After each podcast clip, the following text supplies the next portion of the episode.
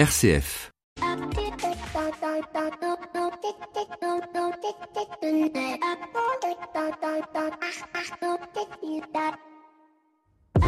Bonjour à toutes et à tous. Quatre mots. Cette semaine, en préambule de notre émission, je souhaiterais vous parler de quatre mots qui ont marqué l'actualité de ces dernières semaines et qui sont le principe actif de beaucoup d'événements. Ces quatre mots sont les suivants. Action, émotion, réaction. Plus un qu'on oublie un peu trop souvent, malheureusement, et qui arrive souvent bien tard, c'est le mot raison.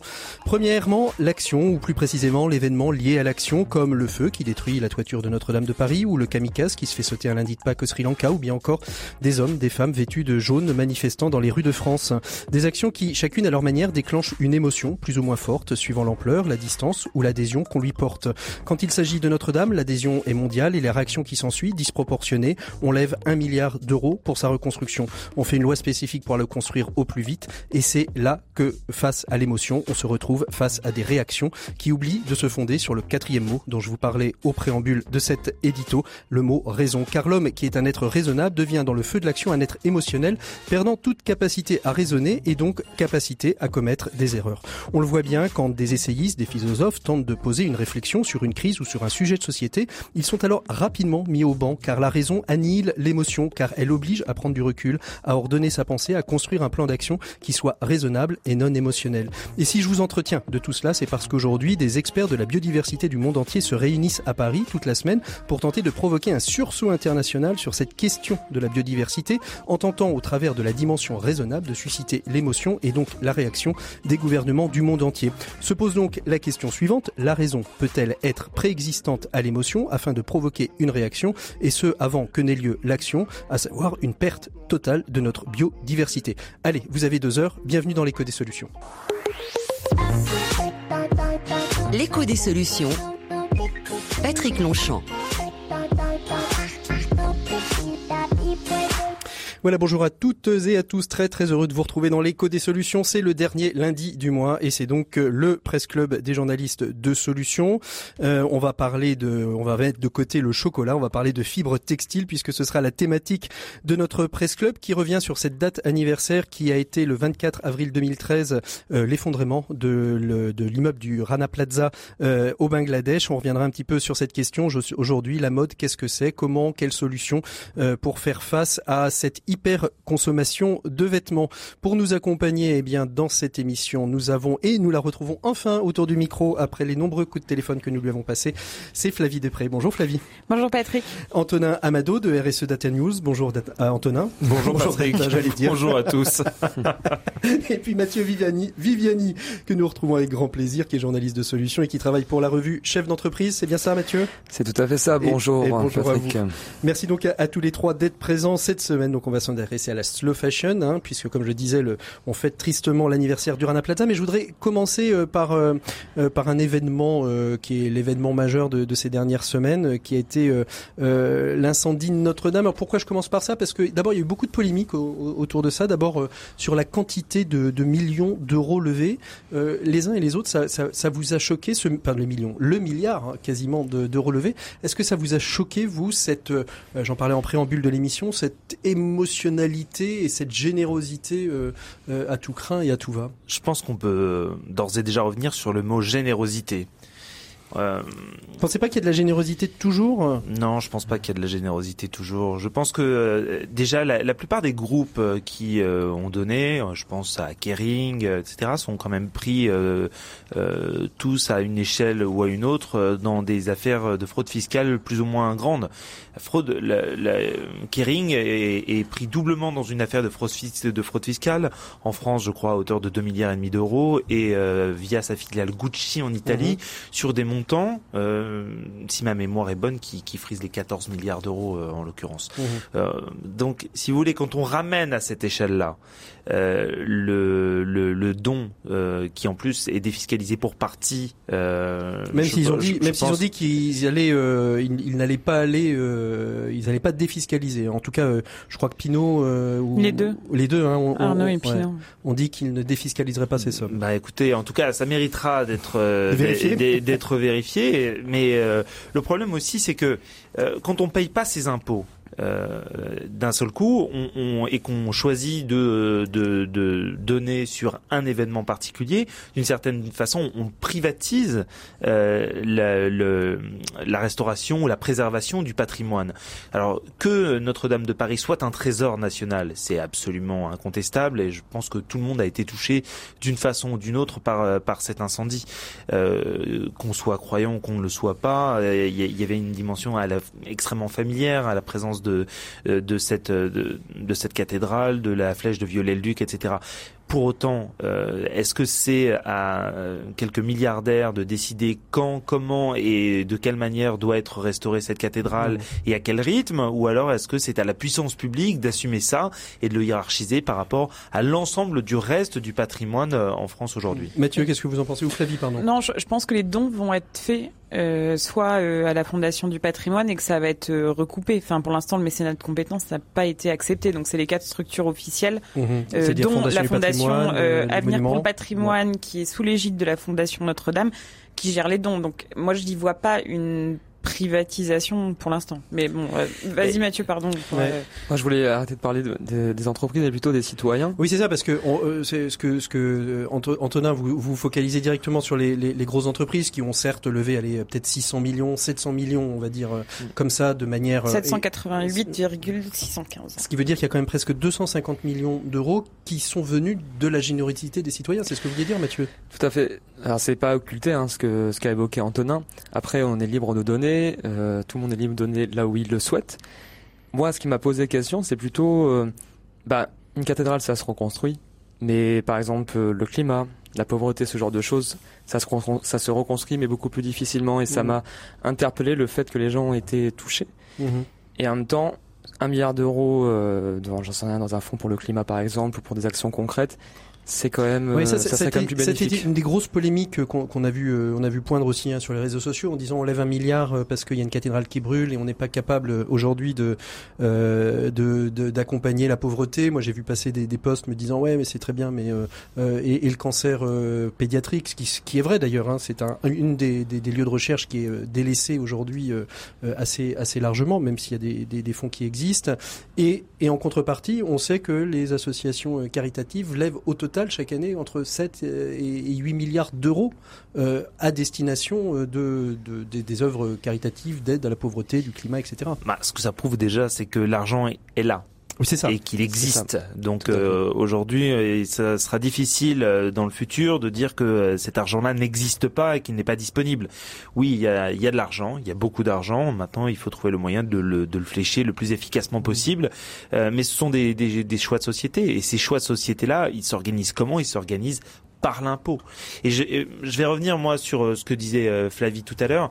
C'est, je, je, pense que aujourd'hui il y a une espèce de comment dire, de, de, de confusion qui existe entre la responsabilité sociale des entreprises, des marques, en tout cas la responsabilité économique des marques et le mécénat si le, le, mécénat, ça peut être très positif, comme ça peut être négatif, parce que le mécénat, euh, ça peut être Total qui décide euh, d'aller euh, subventionner euh, une campagne de vaccination pour euh, euh, des populations mhm. autochtones, ça les empêche, ça les empêchera pas, pas par leurs activités de, de, de, de détruire l'écosystème dans lequel vivent ces, ces, ces, populations. ces, populations. autochtones.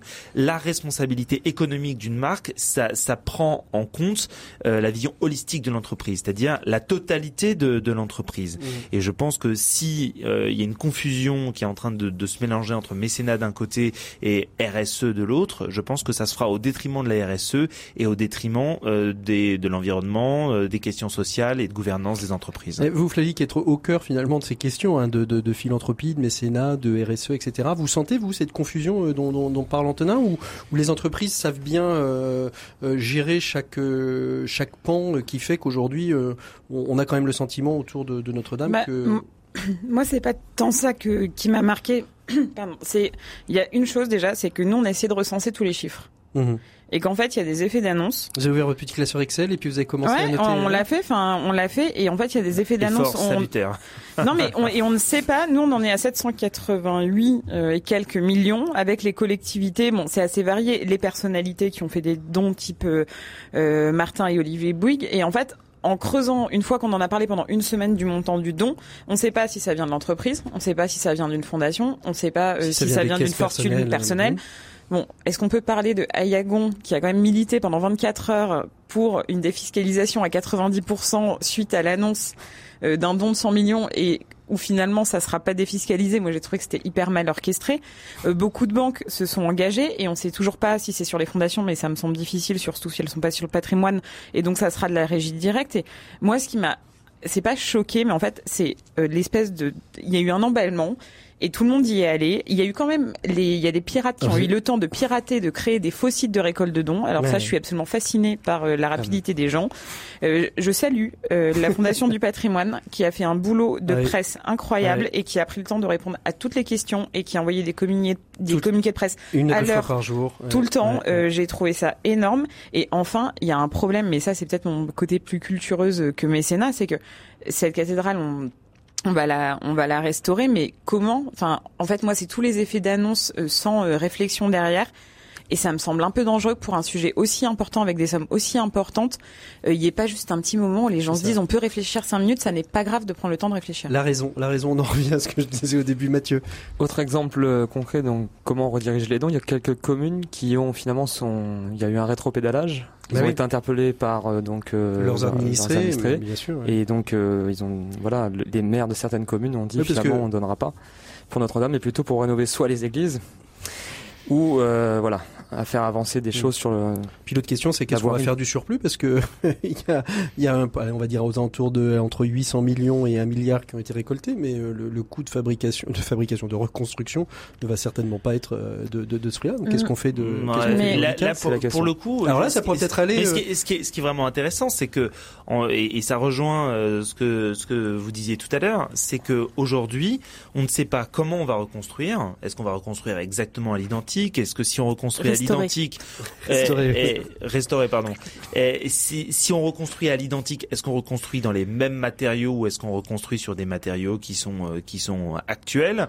Euh, Et puis on, on sait que c'est vraiment des, des, choses qui demandent qui demandent du temps. Mmh. Même ça, il y a des conservateurs dont c'est le métier. Enfin, il y a des instances qui sont prévues. Ils viennent de signer une pétition d'ailleurs, hein, qui, date de, qui date de ce matin. Il, me semble, il y a plus de 1100 conservateurs mmh. euh, qui demandent qu'on prenne qu'on laisse du temps au temps pour réfléchir et, pas faire n'importe quoi. Mmh. Mais et juste moi je voulais revenir sur le, montant du don que certains trouvent indécent. En fait, je comprends tout à fait et enfin même moi je suis un peu épatée euh, de voilà interloqué du montant mais en fait, de l'argent, on sait qu'il y en a. Euh, quand on voit les chiffres que Antonin a cités en fraude fiscale, il faut pas non plus être naïf. Enfin, c'est comme ça, et il y a beaucoup d'entreprises qui font pareil. Et du coup, tous les débats sur les réseaux sociaux, moi je les ai trouvés pas euh, stériles, c'est pas ce que je veux dire, mais en fait je trouve que ça montre une méconnaissance des, sommes euh, qui euh, qui enfin qui guide euh, tout euh, notre économie et tout notre pays. Et voilà, les, les, ministères, il y en a qui ont des très petits budgets. Euh, je faudrait Bernard avec qui a écrit un article sur Care News sur Notre-Dame a fait le ratio entre le 1 milliard et un coût moyen d'un chantier de patrimoine et comment il y a des chantiers qui vivotent parce qu'ils n'ont pas assez de moyens. Mais en fait, c'est ce que disait mmh. Antonin, c'est soit on prend le problème dans sa globalité et on se dit voilà, mais après alors je ne tiens pas spécialement à la cause, mais je suis, il n'y a pas que Notre-Dame, donc effectivement, je pense que notre réflexion, elle doit être hyper il y a globale. Il y a l'abbaye de Sénanque dans le sud de la France qui a besoin de 12 millions d'euros pour restaurer un cœur douzième et qui n'y arrive puis, pas. Et puis il y a toutes les causes et, du coup c'est exemple parmi d'autres. Non, non, bien sûr, mais voilà, c'est, mais moi c'est toute l'énergie que les gens ont mis parce qu'en fait, les Notre Notre-Dame, moi ça a été euh, le nouveau gilet jaune des repas en famille, hein, c'est-à-dire que nous ça nous a fait quand même tout le week-end de Pâques. Bon après il y a eu malheureusement les, les attentats qui ont pris toute l'actualité, mais c'est à chaque fois, moi je me dis on manque un tout petit peu pareil, enfin de calme et de profondeur à se dire mais si vous êtes choqué des dons euh, des, des, millionnaires, mais voyez ce qui se passe par ailleurs. En fait, c'est pas c'est pas le pire en fait, je trouve euh, qui file. Je, je pense, Mathieu, Mathieu. En fait, écouté une interview d'un quelqu'un qui bosse au ministère de la Culture, France Info l'autre jour, mhm. et il expliquait que maintenant il y a le budget au niveau de la culture va beaucoup plus dans la création que dans donc la soit la restauration ou la euh, le, niveau du patrimoine. Mhm. Et donc, quand on voit tout ça et l'effet de communication, que ce soit pour les uns, pour les autres, l'État ou les entreprises, etc., on peut se je pense qu'il y a cette question qui est sous-jacente à réfléchir. C'est vrai que c'est vrai que pour aller dans le sens de ce que dit Mathieu, euh, à la suite euh, de l'incendie de Notre-Dame, euh, il y a eu les conservateurs du patrimoine qui ont exprimé leur colère et leur colère assez vive en disant ça fait des années qu'on prévient. Ça fait des années mm. qu'on alerte. Ça fait des années que on dit que il faut investir dans des choses qui sont pas marrantes, quoi. Les systèmes, les systèmes incendies, refaire les mortiers, euh, consolider les fondations, euh, euh éventuellement former de nouveaux tailleurs de pierre, etc., etc. Et, et que à un moment donné, finalement, et c'est assez comparable avec la, la biodiversité d'ailleurs. C'est que le, le, le fait que c'est l'émotion, c'est l'émotion qui non, crée le. C'est pas tout à fait ça. La réaction. Non, non. La, la comparaison que je voulais faire entre le patrimoine et la biodiversité biodiversité, mhm. c'est que en fait c'est un c'est le fait que ça, ça se dégrade et que ça et que et que ce patrimoine-là soit rongé, c'est c'est invisible euh, pendant des années, des, dizaines d'années, mais quand ça s'effondre, ça s'effondre brutalement. Mhm, mhm. Et, je pense que c'est exactement ce à quoi on a assisté avec euh, avec Notre-Dame, et c'est là-dessus que les conservateurs du patrimoine euh, ont tenté hein. d'alerter ont alerté. D'ailleurs, c'est une c'est une voix qui n'a pas été très entendue hein, quand même dans les réactions post, post Notre-Dame. Et, et c'est là-dessus qu'il faudrait se concentrer dans une logique de raison. Mais parce qu'ils n'ont pas ils ont pas été invités et on est les premiers. Enfin, les médias sont les premiers coupables. Il y en a très peu qui ont été invités à donner un point de vue d'expert. Enfin, de ce que moi j'ai vu. Et aussi, euh, enfin, pour avoir discuté du coup avec pas mal d'amis ou de réseaux qui sont là-dedans, la fondation euh, Notre-Dame et donc ce fonds de ce, cette filiale euh, y, peinait Hmm. Ils n'y arrivaient pas. Les Américains, je crois, euh, euh, j'espère ne pas me tromper, mais si c'est le cas, vous me pardonnerez, mais les Américains, American Friends of Notre-Dame, donnaient plus que les Français. C'est-à-dire qu'en fait, ils se sont essoufflés pendant des années à, euh, voilà, je veux dire, à vivre chichement, enfin, à lever des fonds chichement. Et tout d'un coup, je pense qu'ils doivent, je sais pas s'ils sont foudrages, j'imagine que ce sont des gens bien et très calmes, mais je me dis, c'est quand même incroyable. On aurait, vu, de l'argent plus tôt. On non, et, et, en plus, en, France, il y a pire. Je, je vais pas dire que je ne tiens pas à Notre-Dame, c'est pas ça. C'était très impressionnant. Il n'y a pas eu de mort, mm. ce qui est un miracle. Euh, ça, et quelque part, je me dis le point positif, c'est que ça a peut-être sensibilisé les gens sur le patrimoine et sur le fait que c'est pas immortel, même si en fait ce qui est ce qui a flambé était assez, euh, enfin la flèche était récente, bon pas la, la charpente, mais et voilà et, et sur le métier des pompiers.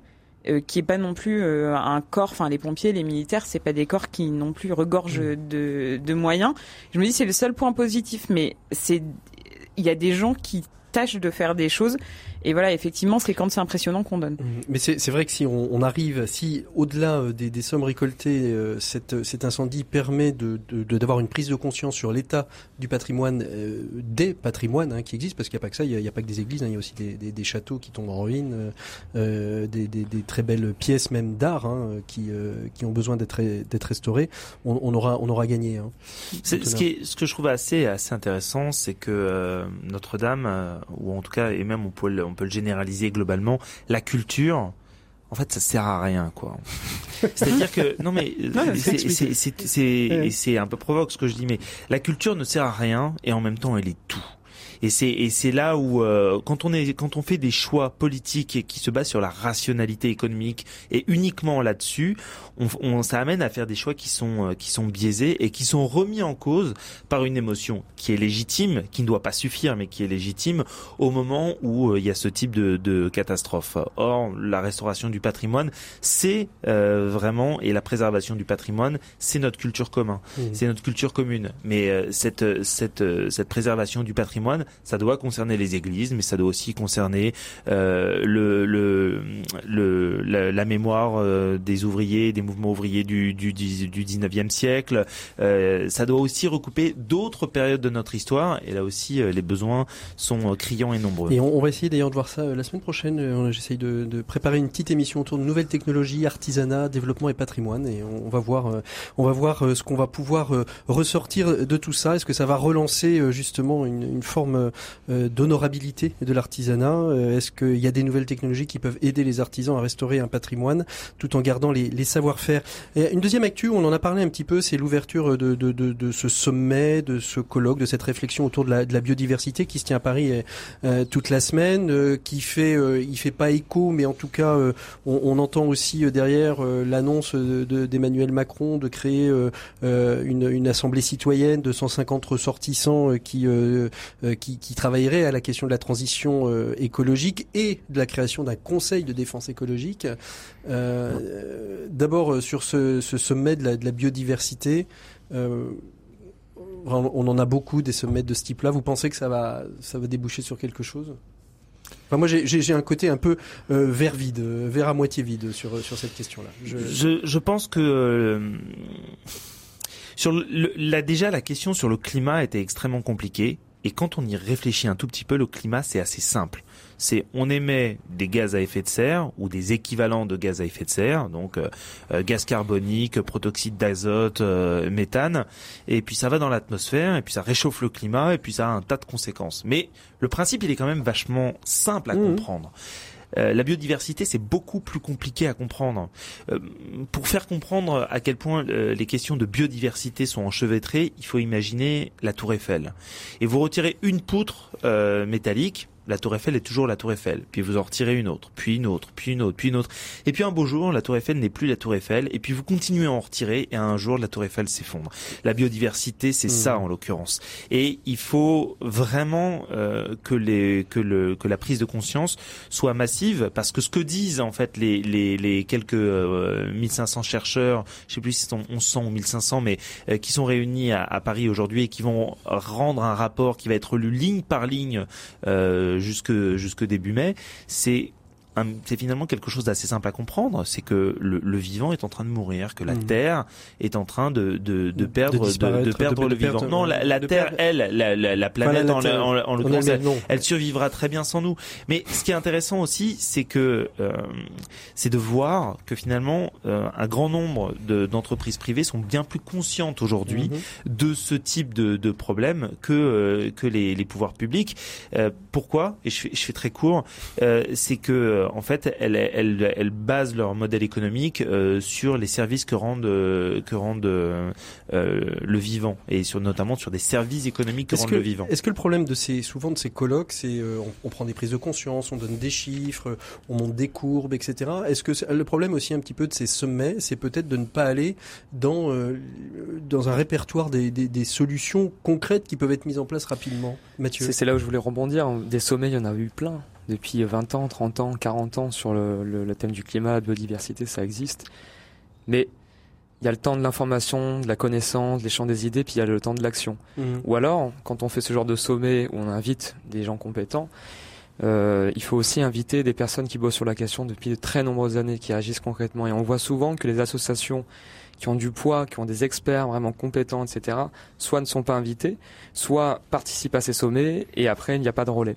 Hmm. Et donc euh, aujourd'hui, on est quand même, euh, il y a une urgence, il y a un temps de l'action, je pense. Hein. Et puis un besoin aussi de d'action de, de, gouvernementale, enfin d'action politique. Hein. C'est bah, pour rebondir pour rebondir sur ce que vous disiez sur euh, les, les, annonces du président de la République concernant un conseil de défense écologique ou ou, ou un, un, ah, une, assemblée citoyenne, voilà, une assemblée citoyenne de, voilà de citoyens tirés au sort. Euh, c'est intéressant sur le papier, hein, mais ça fait 20 ans, 25 ans, 30 ans parfois qu'on sait ce qu'il faut faire. Maintenant, la question, c'est celle du courage politique. Mmh, ça n'est pas euh, la, la, question de, de, réunir des comités théodules, euh, pour citer le général de Gaulle, euh, pour... Euh, euh, bah, oui, mais ce que je veux dire, c'est que c'est que c'était déjà lui à l'époque, sur quand il s'agissait de délayer une, une, une, une, décision politique, il employait ce, ce terme-là. Rien n'a changé là, en l'occurrence. D'ailleurs, on est toujours dans le cadre de la Ve République. Donc, en l'occurrence, le, le non, mais ce qui, est, un peu dramatique, si vous voulez, c'est que euh, on se demande comment 150 citoyens vont pouvoir euh, faire pour euh, imposer des décisions politiques et, les, et, la politique des grands pas appelés par Nicolas Hulot. Et Nicolas Hulot lui n'a pas réussi à l'imposer. Il s'est heurté au lobby. Quel est le il, il, avait une assise populaire qui lui permettait d'essayer de, lutter avec les lobbies. Ces 150 citoyens anonymes. Ils n'auront rien de tout ça. J'ai du mal à voir comment est-ce que la lutte va pouvoir être égale est-ce que c'est pas un moyen pour euh, le président de en fait de, de, de sortir du, du, discours politique et de se dire allez avec cette assemblée de citoyens j'ai un effet de levier en disant écoutez non. Enfin, je pense qu'il faut arrêter les assemblées, mais en plus notre secteur, enfin, on bosse tous dans euh, la presse de solutions RSE, tout ce que vous voulez.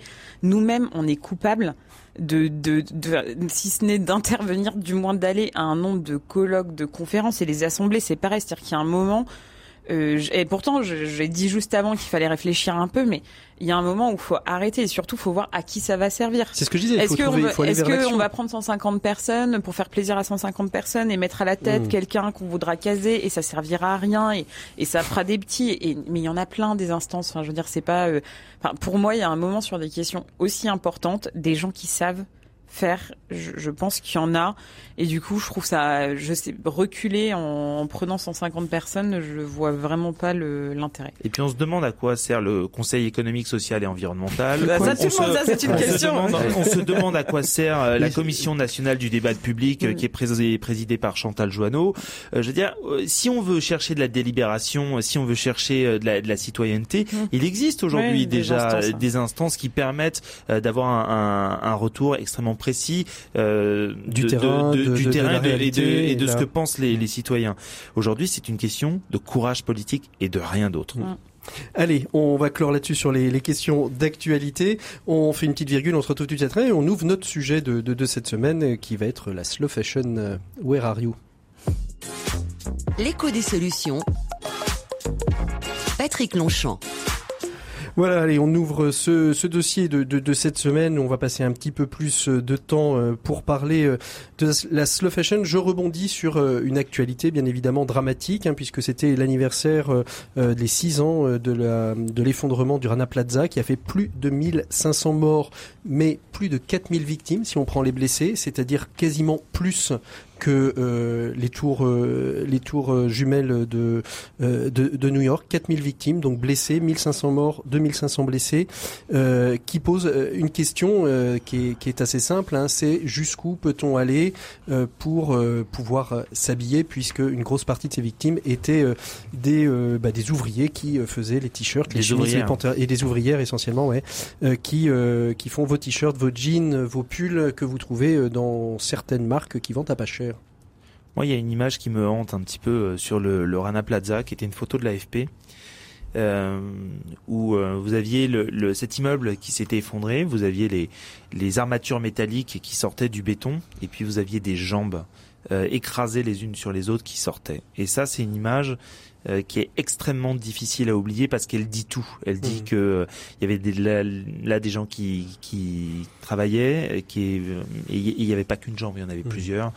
Euh, je trouve que c'est une image qui est, qui est extrêmement extrêmement mmh. difficile à, à oublier. Et d'ailleurs, l'émotion est telle que même si les choses ne sont pas allées euh, aussi loin qu'on pouvait l'espérer, il y a quand même eu euh, mm. un certain nombre de changements. Moi, 2013, je dois vous avouer que je suis passé mm. un petit peu à côté euh, de. de C'était un événement dramatique, hein, j'en ai entendu parler comme mm. tout le monde, mais peut-être pas, peut-être pas assez aux prises avec avec ces questions-là à l'époque. Je suis, je suis passé un petit peu, un petit peu à côté. Vous, Mathieu, c'est quelque chose dont vous vous souvenez aussi, cette, tout à fait, tout à fait, cet effondrement-là? Oui, oui, tout à fait. Ben, D'ailleurs, dans une ancienne rédaction, on a traité ce sujet-là ouais. sur l'aspect justement des donc la chaîne supply chain, donc comment en fait les multinationales travailler avec les sous-traitants et euh, dans quelles conditions, quelles conditions elles imposaient ou pas.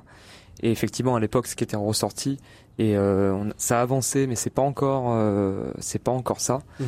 C'était ben, le fait que beaucoup de multinationales du vêtement fermaient les yeux, faisaient mine de ne pas savoir ce qui se passait, alors qu'en fait, il y avait des remontées de terrain mhm. qui allaient jusqu'à leur service pour certains RSE ça, ça a été quand même un gros scandale. C'était un gros scandale. Et, aujourd'hui, est-ce que ça va mieux, Flavie? Est-ce que euh, Antonin, est-ce que vous, vous on, a le sentiment que ça a été un, déclencheur euh, quelque part le Rana Plaza? Alors, je laisserai Antonin répondre sur les parties extrêmement euh, techniques de RSE, mais ce qui est sûr, c'est que dans le j'allais dire dans le, champ lexical RSE, engagement, etc. Le Rana Plaza, c'est une date. Mmh. C'est un peu comme. Bah, c'est, la, la... date de création presque officielle d'un mouvement, Slow Fashion, hein, si j'ai. Oui, oui, et puis c'est une, c'est une prise de, de conscience. Donc il y a une, voilà, c'est, c'est une date importante, c'est un moment important qui a, voilà, c'est une référence. Euh, voilà, c'est une triste référence, mais, mais, c'est une, triste référence. Après, est-ce que les choses vont beaucoup mieux? Je ne sais pas. Est-ce qu'il y a des solutions qui se mettent en place euh, Sinon, on serait pas là? mais euh, voilà, c'est, peut-être ça dont, dont, on va parler. Après, moi, je, je, je ne suis pas juge et encore une fois, le, le côté technique, c'est pas vraiment moi qui le maîtrise, mais on n'est pas non plus dans une révolution, euh, enfin tout ce qui est fashion revolution, etc. Pour l'instant, moi, j'y crois pas une seconde. Mm. alors, est-ce qu'aujourd'hui les, les, gros les gros groupes, les euh, alors moi, si je peux me permettre, une fois n'est pas pouvez, vous pouvez vous une fois n'est pas coutume, je voudrais saluer un tout le temps les choses. Je ah, vous laisse, euh, il va être gentil. Allez-y. Antonin ses coups de cœur. Voilà, exactement. J'aimerais moi saluer euh, un député qui est un, un député socialiste qui s'appelle Dominique Potier et euh, qui a réalisé un travail qui est absolument formidable en France euh, et qui est Dominique Potier. Elle n'est pas très connue, mais c'est le père de la loi sur le devoir de vigilance mhm. des multinationales. Et alors, il faut savoir que ça a été un combat homérique pendant euh, le, le, le, quinquennat de, de François, Hollande. Ça a été homérique. C'est-à-dire que euh, c'est la, la, première version de, la, de, de, de, de, ce texte est arrivée très peu de temps après l'effondrement du, du Rana Plaza. Euh, elle a été retoquée une première fois, il y a une deuxième version, puis une troisième version, et elle a été adoptée à la veille, enfin dans la nuit de, de, de la dernière session parlementaire. Donc ça, c'est quand même et, et on de le François Hollande de François Hollande. Donc et on, en 2000 euh, en, en 2000 en 2017 17, en 2017 et on le doit vraiment à l'opiniâtreté de, euh, de de Dominique Potier. Et là où il réussi, de mon point de vue, quelque chose qui est encore plus fort, c'est qu'il a réussi à faire que le nouveau pouvoir, celui d'Emmanuel Macron, ne remette pas en cause le, le cette loi sur le devoir de vigilance et même mieux qu'il tente de se l'approprier et d'approfondir la question. Euh, j'ai rencontré euh, Dominique Potier il y, a, pas très longtemps. Euh, quand on lui dit, bah votre loi elle est pas parfaite quand même parce qu'il y a un certain nombre de creux, de vides, etc. Il dit oui, mais c'est comme un bébé de deux ans. elle, marche, elle marche. C'est quoi ce devoir de vigilance justement? Pouvez nous en dire deux, mots rapidement C'est quoi les grandes lignes du, du, du texte et qu'est-ce qu'elle impose bah, aux multinationales en fait, ce devoir de vigilance s'applique à des sociétés et essentiellement les sociétés mères et des entreprises donneurs de, donneuses d'ordre. Elle a été adoptée le, le 21 février 2017. Euh, euh, elle a pour objectif de permettre le respect des droits humains euh, au cœur du fonctionnement des multinationales. Et en France, euh, elle concerne les sociétés qui emploient au moins 5000 salariés en France et celles qui emploient plus de 10 000 salariés dans l'Hexagone, mais qui ont leur siège social ailleurs dans le monde. Alors effectivement, ça pose parfois un petit peu des, des problèmes de, de, de périmètre. L'État ne publie toujours pas la liste des entreprises concernées. Il y en a dont on, on se doute bien qu'elles le sont et puis d'autres qui sont un, un peu plus euh, un peu plus tendancieuses, peu plus retors. Mm, voilà, mais euh, voilà voilà le principe euh, en l'occurrence. Alors question sur la sur la sur la, la fashion. Aujourd'hui, il y a des chiffres qui sont quand même assez sidérants. Aujourd'hui, on en est par an chez, chez, certaines maisons entre 6 à 8 collections différentes dans l'année. Qu'est-ce qui va faire la différence entre la, la bonne, pour parodier les inconnus, entre la bonne fashion et la mauvaise fashion? Bah, il y, a, y, a, plusieurs aspects en fait. Hein. Il y a l'aspect euh, donc euh, déjà où est-ce qu'on fabrique. Ouais. Ok. Et les employés dans quelles conditions ils travaillent? L'aspect droits humains. Par exemple, par rapport au Rana Plaza, il y a le gouvernement bangladais donc a voté peu après le, Rana Plaza, mais il a encore monté donc le salaire donc d'un ouvrier moyen a augmenté au Bangladesh. Et à l'époque, ils avaient aussi fait en sorte que les employés puissent constituer des syndicats sans l'accord du patron. Mmh. Aujourd'hui, c'est posteriori au ça, ça c'est la loi. Et aujourd'hui, le bilan, donc 2019, c'est que ces lois sont toujours en place, mais au niveau de l'application, ça laisse vraiment à désirer. Mmh. Donc euh, Rana Plaza, enfin à Dhaka, donc la ville de Dhaka au Bangladesh, il y a d'autres villes autour évidemment. Eh bien, euh, les, les conditions des employés en fait n'ont pas vraiment changé, sauf sur la sécurité. Il y a un gros travail sur la sécurité des, des bâtiments mais elles n'ont pas beaucoup changé parce qu'il y a des pressions en fait des syndicats du patronat du Bangladesh, etc., qui dans les faits est soutenu par le gouvernement, qui dans le fait eh bien, euh, empêche euh, les employés, les ouvriers, ouvrières, Parce de revendiquer leurs conditions de travail. Donc moi, je, voilà, c'est l'aspect droits humains qui est, ça, c'est un des aspects. Ça, c'est un des aspects. Flavie. Alors moi, sur le nombre de collections, je suis assez partagée et je voilà, je ne sais pas euh, si j'ai raison ou tort ou les deux.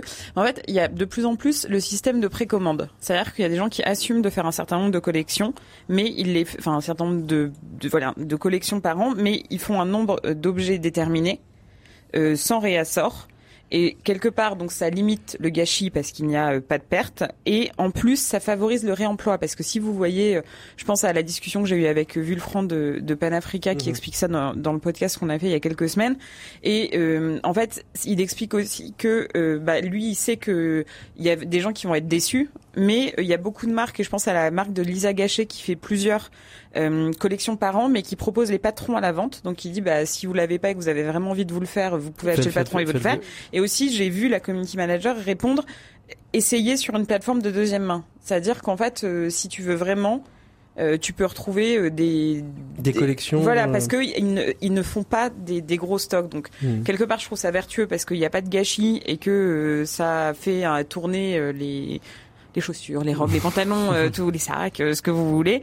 Et en même temps, c'est vrai que ça fait beaucoup d'énergie. Et du coup, il y a des gens qui ont pris le, le pli inverse qui est de faire des intemporels avec des détails qui changent. C'est-à-dire que vous avez des bases qui restent toujours les mêmes et qui ne se démodent pas. Euh, et euh, vous pouvez changer euh, des détails où mm. tout est assorti, comme les gens qui s'habillent en collection capsule, où tout va avec tout pour être sûr de. de je, suis, je suis, ouais, mais je, suis d'accord, mais je pense qu'il faut pas qu'on tombe dans le wishful thinking, c'est-à-dire. ah non, mais j'ai pas dit, j'ai pas dit que. Non, non, mais. Le wishful thinking. Ça c'est. le wishful thinking. Non, mais, mais si on parle du nombre de collections, je suis pas sûr que ça soit un J'arrive pas à savoir si c'est un tort ou une euh, bonne chose. Bah, le problème, le wishful thinking, c'est de se concentrer sur un petit point positif euh, dans un,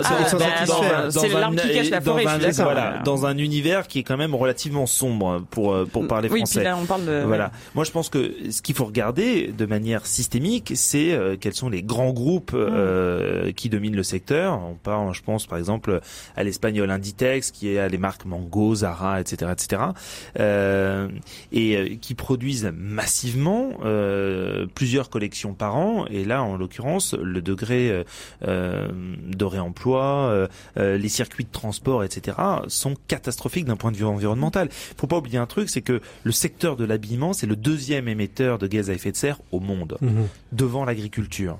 Donc euh, c'est un chiffre qui c'est un chiffre qu'il faut qu'il faut sacrément garder en tête. Et là où il y a vraiment matière à, à s'inquiéter, en l'occurrence, c'est qu'il n'existe aujourd'hui aucune filière structurelle. C'est ce que j'allais vous dire. Il n'y a pas de filière de, de, de recyclage, de d'économie. De, On peut pas faire d'économie circulaire avec l'événement si, mais à petite échelle. Mais c'est là, je parlais de petits créateurs, et là, le recyclage, c'est des petites échelles. C'est ça qu'on voit en fait, c'est-à-dire que, comme le dit Antonin, en fait, au niveau euh, donc pour les grands acteurs de ce monde-là, euh, donc euh, qui vendent des vêtements, multinationales du vêtement, eh bien en fait, il y a quelques prises de conscience, mais c'est pas structuré, c'est pas global. Par contre, on voit énormément d'initiatives, d'entrepreneurs ou d'associations qui font euh, des, des, actions concrètes. Par exemple, moi je pense beaucoup, ça ça existe depuis de très nombreuses années, c'est euh, donc le business de la fripe. Tout le business de la fripe, de rachat, etc. C'est quelque chose qui est, qui est assez répandu. Donc là, c'est du côté du consommateur, c'est c'est un pas. On le problème, les chiffonniers en fait. Voilà, mais c'est ça. Mais le problème, c'est voilà, c'est arriver à, à changer d'échelle. Et c'est vrai que sur ça, ça laisse vraiment à désirer. mais ça, ça c'est la partie. Euh, on parlait d'économie circulaire, mais il y a aussi toute la partie. Euh, non, des invendus. Des invendus. Enfin, qui sont aussi concernés par l'économie circulaire, mais moi, je pense que il y a les vêtements portés et il y a ce qu'on ne voit pas, c'est-à-dire les. Alors, mais comme j'imagine qu'économiquement ils sont bons, j'allais pas dire les chutes de tissu parce que je pense que ça doit être pensé pour limiter euh, les coûts, parce que quand vous voyez la taille des coutures euh, des vêtements de fast fashion, euh, vous dites que vraiment. pas tant que ça. c'est relativement pensé, mais. Alors pourquoi les coutures sont-elles si petites pour, éviter que vous repreniez votre vêtement et, que, et que vous soyez obligé d'en racheter un nouveau qui soit plus grand. mais ce que je veux dire aussi, c'est que ce qui est intéressant, c'est que là, on, on a parler de deux sujets qui paraissent de, de prime abord distincts. C'est-à-dire d'un côté mm. la responsabilité des multinationales dans le sort euh, des, des ouvriers et bien souvent des mm. ouvrières, et de l'autre côté le poids absolument euh, cataclysmique, je veux dire pour l'environnement euh, de de cette fast fashion, en, par opposition à la à la à la, à la, slow, slow fashion. Mais Là précisément, c'est si on produit mieux, les, entre, les, les, les, salaires des ouvrières vont augmenter. Si on produit mieux, on peut, on va vendre plus cher, mais les produits vont être plus durables. Donc on peut relocaliser la production. Si on produit mieux, on va mieux maîtriser les intrants, euh, le, le, la, les, les, consommables, etc., etc. Donc c'est un cercle vicieux. Là, on est dans un cercle vicieux qu'il faut briser. il faut tenter de mettre en place un mmh. cercle vertueux. Certains petits acteurs y parviennent extrêmement bien. Euh, maintenant, il faut que ça se généralise. Mathieu, c'est ça. Au niveau du, du textile, les unités de textile en France, ça fait 20 ans en fait qu'elles sont qu'elles elles, elles s'en vendent la France en fait tout simplement parce que le coût de production d'un vêtement dans une usine française ne peut pas rivaliser avec ce qu'on le coût du vêtement dans les pays euh, donc euh, style Bangladesh et autres. Et ce qui se passe aujourd'hui, c'est que il y a des usines françaises qui réouvrent en France, qui réembauchent, mais c'est orienté vers euh, le vêtement plutôt de luxe en fait. Mmh. C'est ça qui est qui est un petit. C'est-à-dire qu'aujourd'hui s'habiller s'habiller responsable, ça, ça coûte cher. Hein? Et on le voit dans les magasins. Donc euh, dans certains magasins, quand on va on se balade dans des grandes villes, style Paris ou d'autres, quand on veut acheter du durable, moi je pense notamment à la marque. Euh, je trouve génial, euh, Veja, la marque de chaussures Veja, j'en j'en ai eu, etc. Le, le, modèle est assez assez vertueux, mais ça coûte c'est 100 euros la paire, 150 euros. Et on, côté, ils sont capables de mettre 150 euros dans une paire de Nike. alors c'est militant quand on achète, mais moi, je, moi le mm. premier. Mais après, euh, voilà, est-ce que c'est accessible à tout le monde? Il y a quand même cette question-là qu'il faut pas oublier. Oui, mais en fait, c'est comme euh, est-ce que bien manger ça coûte cher? En fait, tout coûte cher euh, dans l'absolu et tu peux avoir tout pour rien aussi dans l'absolu. Donc, en fait, il faut voir. Je trouve que les créateurs, enfin moi que j'ai en tête de mode responsable ou les programmes de mode responsable, c'est quand même assez raisonnable. Il y a plein de boutiques type bis solidaire euh, toutes les friperies. Donc, si vous voulez acheter de deuxième main, on, parlait de réemploi, dans voilà, deuxième main, alors il y a le en fait il y a le deuxième main euh, type Emmaüs, bis solidaire, donc qui va à des associations. Ensuite, il y a euh, le dépôt vente Vinted, donc de particulier à particulier. Et ensuite, si on achète que des choses éthiques, donc pas, enfin neuves, d'occasion, qu'importe, je trouve que les prix sont pas assez délire. Enfin, 1083, je crois qu'un jean n'excède pas 100 euros. Ce qui, en fait, quand on prend l'échelle, c'est pas un jean H&M ou Zara à 20 euros soldé, mais c'est pas non plus délirant. En fait, la question aussi, mais euh, on va, on peut tous se juger euh, là-dessus. Enfin, moi, la première, et du coup, je blâme personne. C'est est-ce qu'on a besoin de 5 jeans Est-ce que on a besoin Voilà, la paire de, de Panafrica dont je parlais, c'est 120 euros et c'est juste qu'ils margent pas tant que ça en fait quand tu mmh. quand vous parlez avec eux. Et c'est voilà, c'est plus bien sûr que ça coûte cher, mais en fait ça dépend de, de ce qu'on a envie de consommer et de combien on a envie de consommer. Mais on peut être habillé, je pense, normalement bien euh, pour une année. Euh... Est-ce que les oui, pas, pas, pour, un prix excessif. Cela dit, il y a aussi la question de la qualité de ce qui est mmh, produit. et moi, j'ai un exemple très concret, c'est que j'ai acheté il y a 20 ans un, un sweat à capuche Gap. Donc euh, mhm. voilà, c'était marqué très classiquement USA dessus. Euh, voilà, c'était la mode à l'époque. Et euh, et je l'ai toujours. Et il, va, il va parfaitement. Je vais courir parfois avec, etc. J'en ai racheté un il y a deux ans mhm. que j'ai jeté au bout de six mois. Mmh. Parce que des trous au niveau de la capuche, des trous au niveau de la couture euh, sur les manches euh, et, euh, et, des trous au niveau de, de, de, la poche centrale. Là, pour le coup, je veux dire, euh, quand on achète quelque chose, euh, on n'est pas supposé être un expert en, en, un expert du textile pour savoir si ce qu'on achète c'est de la très bonne qualité, de la moyenne qualité ou de la ou de la mauvaise qualité. Là, en l'occurrence, le, le, consommateur, il n'est pas forcément responsable de ça. Et j'ai pas payé mon à l'époque mon mon, mon plus cher, celui qui a duré 20 ans, plus, cher, que celui, que, celui, qui, a duré, 6 mois. Mais après, je pense qu'il y a une question d'obsolescence du visuel des vêtements. C'est-à-dire que j'ai l'impression. Alors, il y a une obsolescence programmée du vêtement? Non, visuel, visuel. En fait, je me rappelle, moi, je suis passé, je suis passé, on est passé par des. Quand j'étais en terminale, il y avait des converses à talons. C'était il y a 4-5 ans. voilà, il y a 4-5 ans, il y a, il y a un an. Euh, mais non, mais je me dis, en fait, c'est importable. Et en fait il y a des retours qui reviennent. Les, les chaussures très grosses des années 90 sont ah, revenues. c'est super la mode je, trouve, eh ben, je trouve qu'en ce moment c'est moins marqué mais je vois les, il y a les formes de pantalons. Euh, on a vu les années 80 les années 90 et ça revient très régulièrement.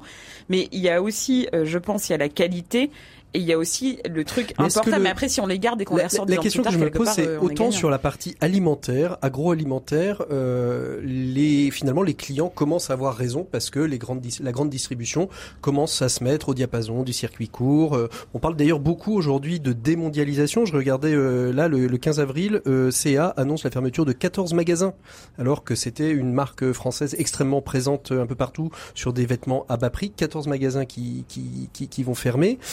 Est-ce que ça veut dire aujourd'hui que euh, les, euh, les, clients, euh, le consommateur n'est pas prêt de faire ce qu'ils font aujourd'hui sur l'agroalimentaire, c'est-à-dire finalement pousser l'acteur à, à, rentrer dans un système vertueux? Moi, je trouve qu'on fait porter beaucoup de choses sur les épaules du consommateur. le consommateur, c'est un citoyen faut pas l'oublier. Mais s'il n'achetait pas de bio, le, le, Carrefour se mettrait pas à faire non, mais bio. ça, ça, on est bien d'accord. Mais ce que je veux dire, c'est que déjà que il y a un certain nombre de gens qui veulent prendre soin de leur santé, de celle de leur famille, de leurs enfants, et qu'ils essayent de manger mieux ou en tout cas moins mal, bah, c'est plutôt salutaire. Il faut le saluer. Mais je pense pas qu'il faille stigmatiser les consommateurs euh, au prétexte que euh, ils n'ont pas encore euh, les, les, bons réflexes pour s'habiller. Mais je veux dire, prenez des prenez des, des, des, des, parents par exemple qui ont des enfants en bas âge et qui doivent changer les, les, les chaussures de leurs enfants ou les chaussettes de leurs enfants tous les six mois, tous, tous les un an. Je veux dire, il y a un, moment donné où bah, vous pouvez pas acheter des, ah bah, des, des, chaussures on fait le stock à, à, à, 150 euros à chaque fois. Donc voilà, il y, a aussi cette cette réalité là qui est une réalité matérielle. Ouais, Flavie. Non, mais il y a deux choses. C'est que là, je pense qu'on a aussi un point de vue assez euh, franco-français. Mais je veux dire, on parle de la consommation en France. Mais après, je n'irai pas en parler parce que je ne connais pas. Mais la consommation à l'échelle euh, planétaire, je pense, c'est pas du tout euh, sur les mêmes voilà sur les mêmes sensibilités et sur les et après il y a le prix du vêtement et il y a la qualité parce qu'il y a eu aussi des scandales sur tout ce qui est mis dans les vêtements. Moi, j'ai bossé euh, pour une boîte euh, il y a fort fort longtemps, mais après mon bac, et je me souviens que voilà, c'était une boîte qui, qui avait des, qui imprimait du, du, textile entre autres, et euh, et ma, ma boss était revenue de Chine euh, pour aller voir, voilà, elle, elle, faisait le tour des usines et elle m'avait dit plus jamais un de mes enfants, elle avait vu des usines, elle dit ne portera quelque chose qui a été fait en Chine. Et après, je pense que c'est biaisé, mais je crois qu'elle a vu la réalité de comment c'était fait, par qui, mmh. avec les masques, les machins, et que quand même du coup euh, il y avait quelque chose de toxique dedans. Mmh. C'est-à-dire qu'on fait attention à ce qu'on mange, mais c'est comme ce qu'on se met euh, comme cosmétique, euh, mmh. c'est la manière dont on s'habille, c'est un peu lié aussi. Pour rejoindre ce que, ce que, ce que, ce que tu disais, Patrick, c'est effectivement le, le poids de l'opinion publique sans, parler de consommateurs. Mais le poids de l'opinion publique citoyen fait, fait avancer beaucoup de choses en la matière. Ça, c'est très clair.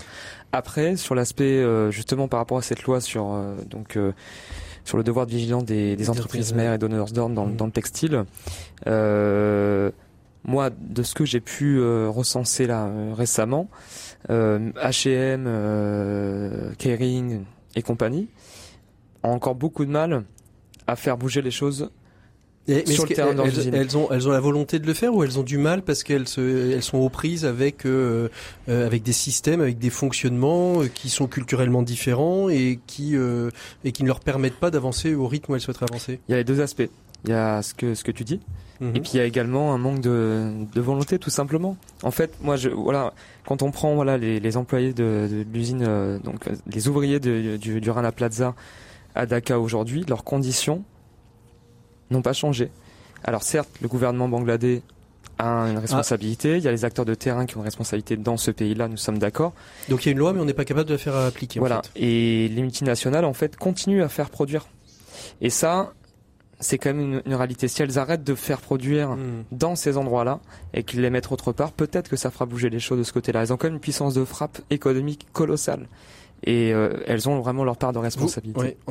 Ce qui est aussi intéressant, c'est de voir qu'il y a de plus en plus euh, d'acteurs inter-entreprises euh, qui s'intéresse justement au devoir de vigilance et euh, à, la manière euh, dont les, chaînes d'approvisionnement se responsabilisent. Mais quand on parle de chaîne d'approvisionnement, par exemple pour une multinationale, derrière, c'est ce qu'on appelle des des comment dire des fournisseurs en cascade et vous avez le fournisseur, le fournisseur du fournisseur, le fournisseur du fournisseur du fournisseur et on peut descendre comme ça en escalier jusqu'à 7, 8, 9, 10 niveaux d'entreprise en l'occurrence. Et finalement, le cœur de la responsabilité aujourd'hui, euh, finalement, c'est ça. Parce que, vous, avez, les entreprises, les Kering, etc., elles ont, elles ont un moyen, elles ont une vraie volonté d'agir ou pas? Ça, euh... on peut pas faire de généralité. Kering, euh, quand on parle pas d'évasion fiscale, euh, voilà, ils sont c'est leur, leur, émission. voilà. Autre sujet. Sur, sur, que c'est pas un mécène voilà. mais c'est ça. Mais, le mais sur, sur, ces questions-là, mais, mais sur ces voilà, mais sur ces questions-là, euh, ils sont plutôt, euh, ils sont plutôt pas mauvais, comme euh, L'Oréal, comme voilà, comme certaines certaines marques. D'autres comme H&M, effectivement, sont largement perfectibles pour utiliser mm. une formule adoucie.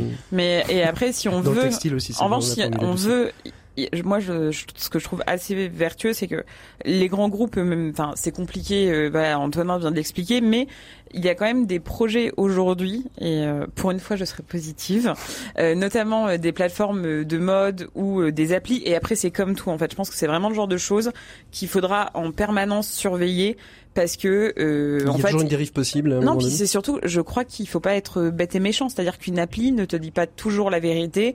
Euh, non, mais ne, en fait, il faut apprendre par soi-même. Euh, il faut chercher soi-même. Il faut, il faut, qu'on ait un libre arbitre. C'est ce que mais voilà, il faut avoir un libre arbitre. Mais euh, je pense, à, mais voilà, je pense à, à DreamAct, à, à WeDress Enfin, il existe des endroits aujourd'hui où il y a des fringues qui sont euh, tout à fait correcte, voire belle. Euh, oui, voire, parce qu'on n'est pas forcément voire très Je pense à Juliette Gênes. Enfin, il y a vraiment, non, mais il y a vraiment des, des choses bien avec des gens qui s'engagent. Et le jour où ils s'engageront plus, je pense que comme les gens qui vont dessus sont militants, ils vont avoir un problème parce que c'est pas encore de la grande consommation ou de la masse. Donc il y a des endroits aujourd'hui où on peut trouver et il y a des gens qui font le boulot pour nous. Mais après le problème de se reposer sur les gens qui font le boulot pour nous, c'est que le jour où ils le font mal, et eh ben, eh ben euh, nous on choisit plus. Mathieu et Antonin après. Du côté de l'entrepreneuriat, moi je crois beaucoup à l'entrepreneuriat. Il y a énormément d'acteurs. Je, vous en avais parlé euh, à mon passage euh, il y a quelques mois. Euh, je vous en reparle aujourd'hui, donc c'est un, ça me vient tout de suite en fait. donc cette créatrice de mode durable, Sakina Emsa, que j'ai eu l'occasion de nombreuses fois de, de, de, de, rencontrer, discuter avec elle, c'est formidable. C'est mmh. très concret. Elle fait, en, elle fait en sorte de produire des vêtements durables. Elle fait pas produire à l'étranger. Hein. Mmh. Et elle fait de la réinsertion euh, professionnelle via son entreprise. Aujourd'hui, euh, elle a commencé avec euh, vraiment bah, de zéro quoi. Aujourd'hui, elle permet, elle sensibilise, elle informe, elle a vraiment un poids sur le sur le sur, sur, sur, le terrain. marché, sur le terrain. ça, faut pas oublier l'entrepreneuriat. C'est, je pense que c'est vraiment des, ça acteurs. pour vous, c'est une des solutions aujourd'hui des acteurs. Pour moi, c'est finalement bah, Flavie. Des jeunes marques. avant de passer au coup de cœur au coup de bah, En fait, des jeunes marques, il y en a. Des trucs vraiment bien, il y en a. J'en ai parlé. Y a, j'en ai cité plusieurs. Donc en fait, ça existe. Il faut les trouver.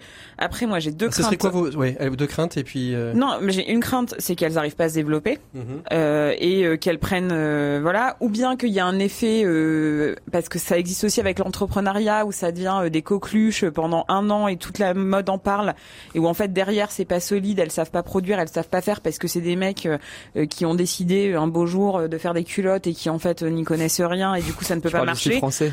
Non, du tout. Ah non, du tout parce que je, pense, que pour le, pour le coup, pour le coup, pour le coup là, là ça marche. Non, j'ai pris l'exemple comme ça. Et ma deuxième crainte, c'est c'est un peu alors je connais pas les dessous de l'affaire, c'est mais Ekyog, c'est comment quand on monte une marque et qu'après on a des investisseurs et qu'après on est racheté. Ça a marché sur la cosmétique naturelle. Il y avait des déos qui s'appelaient Schmidt pendant un an. Tout le monde n'a plus juré que par ces déos. Et en fait, ils ont été rachetés par un gros groupe, mais ça a mis assez, je crois, longtemps à se savoir. Et du coup, les gens veulent plus. Parce que c'est un gros groupe parce qui est derrière. et, il n'y a, plus de confiance. Non, et parce que parfois, en fait, il y a des moments où on achète une marque les yeux fermés. Et euh, après, euh, voilà. Et en fait, on ne fait plus attention. Et c'est donc c'est le rôle des marques aussi de de jouer la transparence. C'est aussi le, le, le, rôle des marques, c'est le rôle des entreprises euh, de de nouer un lien de confiance mmh. et ensuite d'entretenir ce lien de confiance ah, avec les avec les, les les consommateurs. Reste que dans ce, ce, ce sujet-là, il faut regarder ce qui fait système et non mmh. pas euh, mmh. les, les, petites initiatives qui, aussi salutaires soient-elles, euh, ne, ne, ne, représentent pas euh, l'immense majorité des acteurs Mais de la France, il y a des vraies réussites euh, avec des échelles et d'économie qui non, sont assez Ce quoi vos, vos, bons conseils, vos bons conseils pour ces billets éthiques là, les quelques éléments que vous voudriez nous mettre un petit peu sur le choix, sur Mathieu. Faut user, user vos vêtements. User. bah oui, il faut user ses vêtements jusqu'à ce qu'ils craquent. User les jusqu'au bout avec Antoine. Mais ça dépend à quelle période on l'achète. Moi, c'est la, c'est la, la fripe. Hein.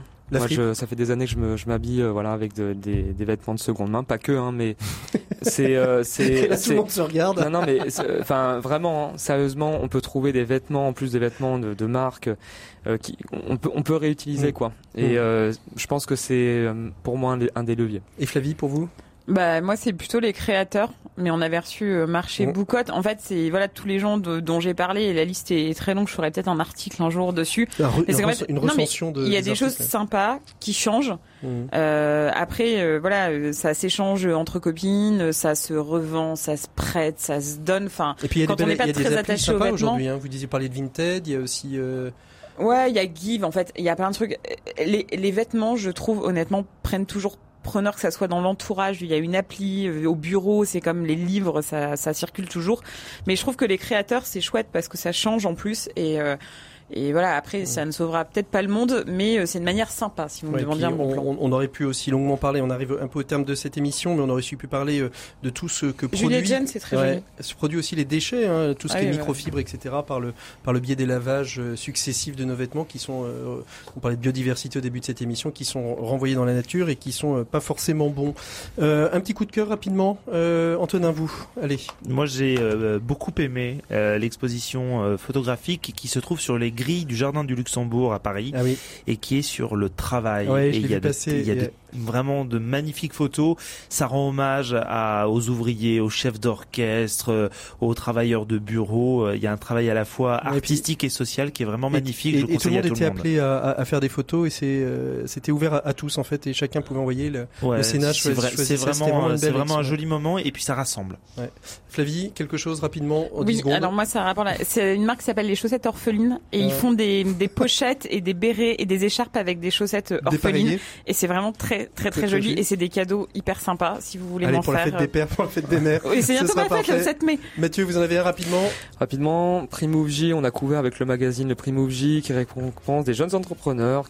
Et cette année, c'était 10 lauréats qui ont été sélectionnés pour des entreprises qui répondent aux enjeux globaux. Allez, c'est terminé. Merci beaucoup. On se retrouve la semaine prochaine. On parlera patrimoine, développement économique et patrimoine. À très bientôt. Bonne écoute des programmes de RCF. À la semaine prochaine.